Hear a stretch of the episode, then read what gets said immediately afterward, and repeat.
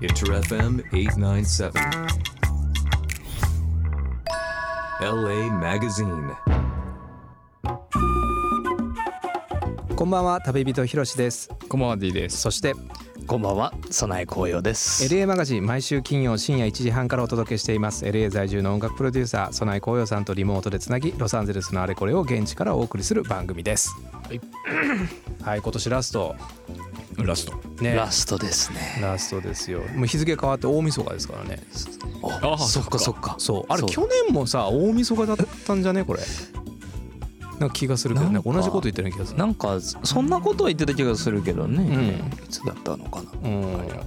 えということで、まあ、年末またねここ3人で集ってはい。はい。今年何回目このスタジオインター FM のスタジオに今年なんか3回ぐらいやったんじゃないかな。 3回ぐらいかおー三四回やった気ます気がしますうね。ん、だ確っかけに。かあそうかでも河野さんがあそうそうちそょういちょい来て初るもんで来たのが4月とかに来て、うんあの初めて集まりましたみたいな。やりましたね。そうそういやその前にさ今年はさ、アメーバミュージックのプレゼント抽お選年会玉ね。そうはいはいであれだから年明けになったんだよね1回目ああ、そっかそっか。そうでそれ多分4月紅葉さんがいよいよ日本にう。うんうんうんうん。そうだそうだ。はいはい帰ってこれるねでうん。そうそうそういやなんかいいですね。ラジオ局で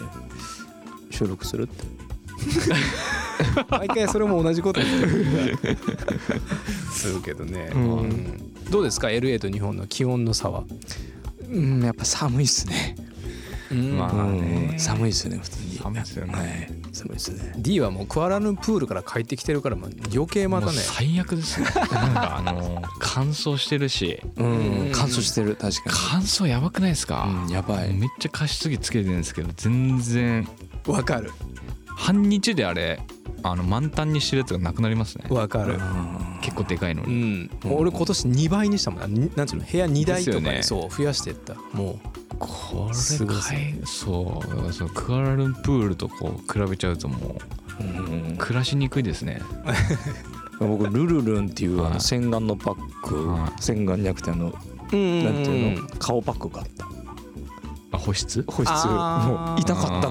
があーはいはいはいはいはいそ乾いく燥してねそうそれでいくとさあの、うんペニンシュラのはさ、いあのギフトカードをこうよさんからプレゼントしてもらった時に、うんはいあのそのトリートメントとスパとうんうんあアフタヌーンティーで,、うんでそのスパも、うんでねなんうか,、んうんなんか何やりたいですかみたいな感じだったの、うんうんうんそのマッサージでも、なんかヘッドスパでも何でもみたいな話があったから「えこれ何でもいいんですか?」みたいな話したら「うんあのだまああのコースであるものだったら大丈夫です」言われて、自由に時間使ってください」って言われて、だから俺初めてうんフェイシャルやったおー顔うんうんうんうんあのクレンジングされて、はいはいはいはいパックされてみたいな、うんあれされてまあ生まれて初めてだったんやけど、うん全然違うねああマジでつままれたつままれてかあのおふあの全部終わった後に、うんあの触ってみてくださいっていうあーはいはいはいはい手のひらでね、うんうんうんうんそしたらこうなんかなんちゅうのこうペトンみたいな、はいはいはいはいおおーそううわこんなんあれなんやみたいなもう砂漠みたいな多分カッサカサうんうにん多分うんもうドリンク入れまくって 特に乾いてたからねそうヒロさん僕もやってもらったんですよおお2人と もはいフェイシャルでもね寝ててもう何の記憶もないんですよねああ寝てていいですねあれみたいな終わりましたみたいなあーちょっと肌触ってみてくださいって言われてあ触ったんですけーどいやその家庭を全く飛ばあそうかそう飛かんでるんでそうかうんうんあんまよく分かんなか ったっすけどなんかちょっとちょっと変わったとは言われましたなあーいやーそうあれは本当あれ大あそこで2人ともフェイシャル選んだってのは僕すごいえなんかオプションでこれもやりますそうかかみたいなの僕言われてうんあそうなんあやだったらついでにじゃあやってみますって言ってそういう感じだったんやはいそういう感じでしたもうお任せにしました僕もあの分かんないからあほうーほうほうほう俺なんか何個かこうこういうのありますこういうのありますみたいなうんでこの時間内に自由に組み立ててもらって大丈夫ですみたいなはい話はなんいではいはいほんでそのフェイスやりたいですフェイシャルやりたいですって言ったうらん全部ですかって言われてうんえ全部って多いんですかみたいなこう時間を全部使ううんの多いんですかって言ったらなんかまあできなくないけどうんまあせっかくだったらみたいな話になっておーあえじゃあ何ヘヘッドとかヘッドスパじゃああーみたいな。ーあそうえ体の方はやんなかったんですかいやだから体いいんすかって言われて、はうんえあやってないい、うん、そう逆にえあそうなんみただいなそうそうそうあそれはねあでもいいいいどいいいいんどでっすかちも最高です僕全身やってもらいました、あそうなんや、全身とうん顔ちょっとみたいな、うんああ俺もうねそうい濃厚もう多分あそうなんだ、へえめっそれは面白いうんそうそうグッドチョイスどっちもうんどちらもグッドチョはイいス、はい、はい、え紅葉さん自体もあんのそのペニンシュラであるえそうペニンシュラは世界中どこ行ってもマッサージがむちゃくちゃうまいそうなんだ LA でもそうだしどこでもへーむちゃくちゃうまいえー、でフェイシャルもむちゃくちゃ気持ちいいああーあでもガチのフェイシャルのところ行くとクレンジングとか行くとこう角質なんかこうなんていうのこう取ったりとかするからこうつまんでつまみ出すみたいなことをするかはいらはいあはいはいんまり気持ちよくない時えもあったりする何それそれはなかったおもうそう顔をつまむへえ1年に1回ぐらいするといいですよ、顔をつまむそうあのね この毛穴の中のこのなんていううのん死んだものがうん死んだなんていうのちょっと言葉全然わかんないんですはいけはいはどいはいそういうのをこうつまみ出すみたいなことをするんですよえー、でそれ結構痛いのえー、なんかあれやな TikTok とか上がってそうやなそういう映像はいだからじょ女子すごいなって僕も思うああいうことをして耐えられるって、えーそれぐらい痛くて全然寝れるとかそんな感じじゃないあし本当、ういやーんけどねよかったそれは2人とありがとうございましたそねえ素敵本当素敵最高でしたあれうん本当にそうっていうのがね、ううんあったけどうん、でところ変わってさちょっとさタイミング的にずれるけどさ、うんサッカーワールドカップ決勝戦見たでも見ましたうん寝てました ねことぐどく見るものかぶらんけど いやマジあの多分アメーバであると思うから無料で でマジ見てほしいあれうんうんもうめちゃくちゃ楽しかったああドラマチックだったんですそようでねすねうん確かにやっぱねワールドカップもちろんねその世界でサッカーナンバーワンの国を決める大会だから、うんうんうんあれが頂上だからね地球上だとそうねうんうんもうほんとドラマあるような、うんうんうん展開でたまらんかったマジ、で今、いやまあ、まあ、素人ながら見てて、もうまあその点の取り合いだったから、うんめちゃくちゃ面白かったですね、でうんであの構図あのメッシ対エムバペ、うんでエムバペが一人3点も取っちゃうみたいな、ううんんこうちょっと世代交代みたいなのがうこうん垣間見えるうんいい試合でしたよね、うんそうだねもう本当に何だろうな全選手本当すごかった、うんだからやっぱね、うん世界一取り行ってるから、うんみんなやっぱそのあれもすごいし、うんうんなんかね勝ちたいというねそうあれが、うんあれがねちょっと「スラムダンクに通じるとこありましたあよ俺ねそれねめちゃくちゃ思ってては多多分 D が見てたら、うんこれエムバペとか特にね、はルカは楓に見えてんい、いちゃやうっ本当っすてよなんか思う次は何やってくれんだみたいなあれ「スラムダンクでしょスポーツをスポーツ違うでけど例えるねっていういやだからでもあれぐらいのどね、うんいやまあそうそそうだうねドラマうがんドラマがねはいうんありましたね、うんそう最高だっただから今年はね北京オリンピックに始まり結構そのスポーツがまたそうですいねろいろとあったねうんうんううんん映画もね「スラムダンクで締まりましたね今年あー見ました 俺まだ見に行ってないんだよねまだ行ってないんだよねまだ見てないあれもう周りに3回とか4回とか見に行ってる人結構いますよへあれ見といてこいですよえじゃあ見に行く それはそれ見に行くわうんうんあれ面白かったよね事前に情報を全く出さないっていうまずそのあ感じのそうやり方をねねだからもう今のアニメのなんか映画とかにのやり方にうんまるで乗っ取ってないというあか、ーもう全もう国民全員がまず「スラムダンク知ってるよねっていう前提から、うんうんプラス僕的なポイントはやっぱあのまるで声優に頼ってない、うんうんうんうんえ映像とアニメーションストーリー、うんうんで新しくその CG が導入されてどうなんだみたいなうん話もあったんですけうどんそれにはやっぱり理由があっうてんあのーすうんすごいんでうんそれも含めてすごい ですそうね映像のその革命的なものとかもうやっんそうですねぱあるししやっぱそうんのあの井上武彦のあのなんていうんですかねもうじじ力がもう半端ねえなみたいなうんそれも含めてうんうんうんなんかまるでそうですねうんうんちょっと革新的なことやってるなと思いましたよへねー。でいてうんちゃんと数字の結果もあのついてきてるんうで、ーんそうなんだそううーん呪術廻戦とかよりは全然あの興行収入的にもえーいってるっていうあそうなんや、はいえあれあの去年の、はいあれえっと公開された映画、はいへえそれぐらいの動員数はあるみたいです。うんへうこれはだから面白いよねそれアニメってことで考えるとねジャンル的には同じなんやけどその「呪術廻戦」とかうん「スラムダンクで考えると「呪術廻戦」ってそのストーリーはもちろんあと人気がねどんどんどんどんコミックあるんやけど、ううえ去年のね年末にお映画化した話ってうん本編ではないのね、うんうんああエピソードゼロとされてうんうんうんうんうるんその読み切りで作っ書いた時のうんストーリーうをんうんまず映画にしたんよね、うんうんうんうんだからそのやり方もなんか面白いというあか「鬼滅の刃」はそのストーリーの中のあそうですね。ーアニメから今度映画の部分を今度映画で作ったりとかするうんしうんだからつながってるんだようね。んで「スラムダンクってもちろんみんな話うんうんがねもう好きな人はめちゃくちゃ多いうんとしてうんうんもう一回それを作るってなってどんな風に作ってんねやろっていうまたねそうだねまあ、ちょっとお話がまた広がっちゃうけどさ今年ってさ日本で考えるとさすごくアニメだったりとかうんがまたその映画化されたりとかアニメ化されたりとかでややっぱすごく多かった。うんもうそれしかないですよね。もうなんか日本って。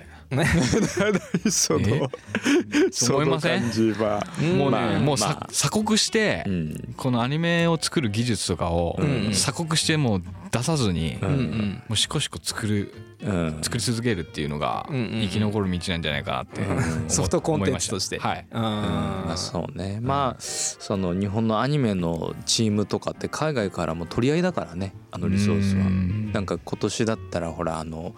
あのサイバーパンクの「エッジランナー」っていうのがあったんだけど、トリガーっていうアニメの会社が作ってるやはついとかはもいはいはい。あれもやっぱりこうポーランドのゲーム会社がもうあトリガーとやりたいって言ってやったりだとかもう向こうにいるとよく日本のアニメチームとやりたいけどももうずっと埋まってるからスケジュールがだから頼みたくても頼めない予算があってもできないみたいな、はいはいはい結構なぜか僕のとこに電話来るけど僕何もし知らない し僕にできることないんでそれちょっと僕じゃないですって言って僕電話切るけどでもそうねでしょうね確かにでも日本のアニメチームはやっぱすごいよね本当にねすごいですよね。うんアニメ漫画。すごいねまあそうだねまず漫画がねとにかくやっうんそうだぱねすごく、うんうんうん人気でそれでまあアニメねアニメ化する時のその映像クオリティとか、うんなんかそのこだわりみたいな部分うんうんうもんうんなんかすごく多くなったんじゃないかなってうん表現方法が増えてる気がするしなんいやもうだから国がもっと金かければいいのにって思いますなんか。まあでもそうだねん援助っていうかあのなんかね産業としてのねはい、うんあとバかックアッ新しいあのすごい漫画が出てくるような仕組みをうんうんプうん育てるような仕組みとか、そうだねはい、それは確かにうんそうだね発信発信力を高めていくっていうのはうん、なんかそういうふうな国とかがうんバックアップしてくれるとすっごいやりやすいなってっていうのは見てて思うよね。で特にやっぱりこう今年っていうかこのコロナ禍でさ、うん日本でいわゆるその公開されるアニメのうんうん初回とかがその次の日にはもうそのアメリカではクランチロールだったりとか、例えばアメーバとかそういうネットフリックスとかでうんやっぱりこう放送されるから世界的にも同タイミングでそうだねそのけなんだ考察ができたりとか、うんああだこうだ言えるからなんかそれもなんか熱がすごく早くなってる感じが。確かにうん、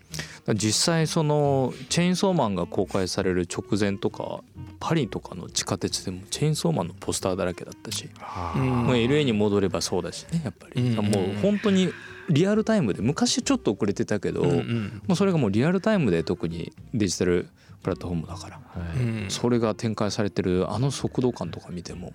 わっと思いますよね。そうもう漫画で読んじゃいましたもう全 部いけるとこまであなるほどね、はい最新刊まだ1月4日かな、はいうん、次出る詳しいっすそうおもね。ろいっすねあれ面白いあめちゃくちゃ面白いーうんくっそおもろいけどあのあの人が書いてるその前に書いてた「うフんァイヤーパンチ」って知ってます、うんたつきさんうんファイヤーパンチ読みました俺ねあれね全部は読めてないあれでも一巻からやばくないですうか、んへえ。いやもうやばいっすよへえ。それ読んだことない。いやファイヤーパンチは、うん一巻だけでもいいからよ読んでほしい、うなんかおへーおもおもろいっすなんかもうその設定とかが、ううんうんんううんんあれあれあってあチェンソーマンだなって感じしましたうね、んへんえすごいいろんな、ね、要素が詰まってるし、ねもうね、もう本当に辰木さんがものすごいもう好きだからねですもようね映画とかそういうアニメとかもうんとにかでく、すうよねん、うんうんだから本当すごいなと思っちゃうあと俺今年その LA に行った時にうん行ったタイミングがちょうどあのなんだっけアニメエキスポだっけかなうんうんの開催のタイミングだったんやけうんうどんまあその会場には行ってないんやけどうんうんうん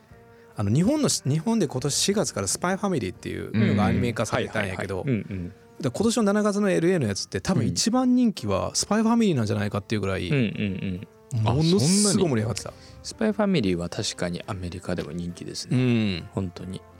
あれはだからスパイファミリー「鬼滅の刃」っていう順番だったんじゃないかなっていうふうにうん確かにでも本当に今僕面白いなと思うのが海外とかでの流行る流行ってるものってうんほぼ日本と同じタイミングで例え例えば「鬼滅の刃」が公開されてる時にはもうすでにチェーンソーマンが流行ってたの漫画ででうんうんもうみんながチェーンソーマンの話もしてたし呪術廻戦の話もしてそのアニメになる前からもうそこが次ホットなものっていう話題にやっぱなってたもんあじゃあやっぱディグられてんだしやっぱり漫画のパワーだと思うんだよねやっぱ最初にまずそのアニメの前の本当にそう、ん本当にそう確かにあと翻訳のクオリティがすごくいいんですよね最近あそうなんだそれがね僕すごいなと思ってでももしこれちょっと本当にわからないんだけどあの他の日本のコンテンツを英語に直していくコンテンツがもちろんあるんだけども、それよりも圧倒的に漫画の翻訳のクオリティって高いなって僕思うんですよカルチャライズがすごくされてて、へえまあ、でもやってる方がもう漫画大好きだからうんうんうんうんもう多分すごい理解した上でやってるので何て言うんだろうゲームのローカライズとかよりも漫画のうんそれ翻す訳ごのいな方がぐっと伝わるから僕が例えば日本語の漫画で読んでも英語の漫画で読んでも同じレベルでそれすごいっすね何て言うんだろうストーリーをフォローできへるよねえそれはすごい漫画の面白いとこまでろ行だなっとてん思だうもんうん、すごく高いレベルが。文化としてのだから構築が成熟してきてるからだよはいねはいそうんうんうのんそもそもそういうのに広あの見識広い人がうん、やっぱ担当になってくれるよううんうんうなんぐらいあっち側に行ったっていうことだろうし確かに。俺あとその LA でその改めておわと思ったのがうんう「んその鬼滅の刃」人気なんやけど「鬼滅の刃」ってあれ R 指定なんだよねアメリまカあでまあ。あそうなんですか R 指定もね17なのうんうんうんうん。あだから10高校生以下は見れないうんうんのねでその中であんだけの人気があるっていうのはすごいなって思っうたんん。だよね、確かにあ。あ確かに。人人が出てくるからね。うん人が切られたりするあと、やっぱそあそうなるういうことよなねんだだからそのそれこそチェーンソーマンもそうだけど悪魔にした理由っていうのは、まあ、内臓とかねそういうの描いても人じゃないから描けるっていうところがあるわけですけどえそれを見越して辰木さんはそうだっえーていうのを僕は読んだそれは。そこをこう避ける方法っていうのが世の中あるから確かにその中の一つっフてァイいヤうーのパはンチは無理だなあーそれ思ったらなんか「ワンピース、スとかもあのなんか乾杯とか言って酒飲む時のはい、グラスが透明やったんやけどそれだとビールってバレるからって途中から樽にあなあるそうそうだからかう、んっていうのは聞いたことあるけどまあいろいろそうやってローンチしやすくうん考えてってるんだね、まあでもそんなこんなでね今年の「紅白」には「ワンピースの歌があおー出るっていうねあはいはいはいはい、どうやって出るんですかいやもう分からんそれはもう答え合わせは多分24時間以内にできそうやけどおーまああ融合だろうワねンピースのだってなんだなんとかのシャンクスの酒だっけそうですあれが出るってことかあのー、いやえっと映画で公開された「新時代」っていうその中に出てくるし、その歌というキャラクターが「紅白」に出る、あそういうことか、うんああなるほどへえそうそうええ面白い楽しみだねそれはね、うん面白いですねそれはそうそうへえアメリカの音楽業界は今年はもうね完全にもうライブが復活したということが一つ、でライブ事業こそがまあ収益ポイントだってところがもうはっきり明確に見えたので、うんとにかくいかにしてこのライブを組んでいくかどうブッキングしていくかってところにすごいみんながフォーカスしてるなっていうのを思いますねだからもう来年までこういっぱいなところもあるしうんでどんどんそのいいライブをするためにプロモーターが本当に音楽をディグってるっていうのを肌感では感じますね日本でもね今年はフェスとかも復活して、そうですうん、いろいろ、ううんん、またコンサート事業がすごく活性化してるまあそれもアメリカが一緒っうてこんうとんか、うん、そうですね逆に日本何か気になったこととかあります今年はこれが違ったみたいなやつって個人的な印象で一番残っ一番っていうか残ってるうちの一つが、そのフェスつながりでいくと、ん今年その「ライジングサン」っていう北海道道でやってるフェスで結構コロナの陽性者が出てしまったりとかうんその濃厚接触者になってしまったりしてうんうんあの要するに出れないとかってなった時にうんうん代打でその出るうんあほうほうで代打で出たらその藤井風ってうんうんいう方が出るんやけはいはいはいあどで藤井風さんがありましたねそのもう3日前とか2日前にそれ発表になってうんそうんの出れなくなったから代わりに出ますってことうがんうんでピアノ弾き語りで一人で出うてんでその時のフェスとかで出れなくなった人うんの人たちのカバーの曲をうんメドレーとかでやって自分の曲もやるんやけあーすごどいうんすごいねなんかすならではというかあーでうんねピアノ1台でうんステージに立ってうんしかもそのカバーでもやるとあかーなんかすごい思いがこもったっなんかこの時期だからこそっていうのもあるかもしれないけどあーなんかこうみんな救われるような形式だったんじゃないかなっていうのはううんんそれはいい話ですね、うん確かにそれはいいな結構いろんなところでねそういうふうな代代だっていうかうん代わりは確かに確かうんなんかそれで言うと結構コラボレーションであったりとかなんか今まで想像してなかったつながりとかってなんか増えた気しますけどね最近ってにうん例えばねなんかはエルトン・ジョンなんかにしてもねデュアリパとやったりっていうのまあ今年じゃないけども、いはいはいはいあの流れぐらいからだいぶその昔の名曲みたいなものをあのサンプリングしたりめいはいはいはいはいろんなもの使うっていうのが結構ありましたね今年ってヒット曲全体的にも多いしなんか横のつながりがとにかくうん文化的にも増えたのかなって気しますけどね。確かうんにサンプリングもそう多かったですね、うんリメイクみたいなのとかうんううんうんんあの K-POP もそういうのめっちゃ取り入れてましたねそういえばうんうんうん昔の曲のなんかうんうんカバー、まあ、リメイクみたいな、うん90年代のやつをなんかもう一回こう作り直しうたりとかんだあれってやっぱなんだろう音楽がストリーミングになったことで本当にタイムレスになったからなのかなってやっぱ思ったりうんそのもう新曲リリースっていう、まあ、もちろんあるわけだけどんでももう本当に何でも聴ける状態になってるからもう本当にフラットに聴けるっていうのが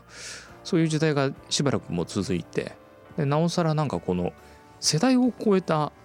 行ったり来たりっていうのが最近もっと増えてきてるような気がしますけどね。うんちょっと話は尽きないですがここで一曲はいじゃあコラボレーションということでそしてあのホリデーに迎えてということであの MC マイカー G& TJ スペン名曲ということでホリデーラップどうぞ皆様良いお年を Inter FM 897. LA Magazine.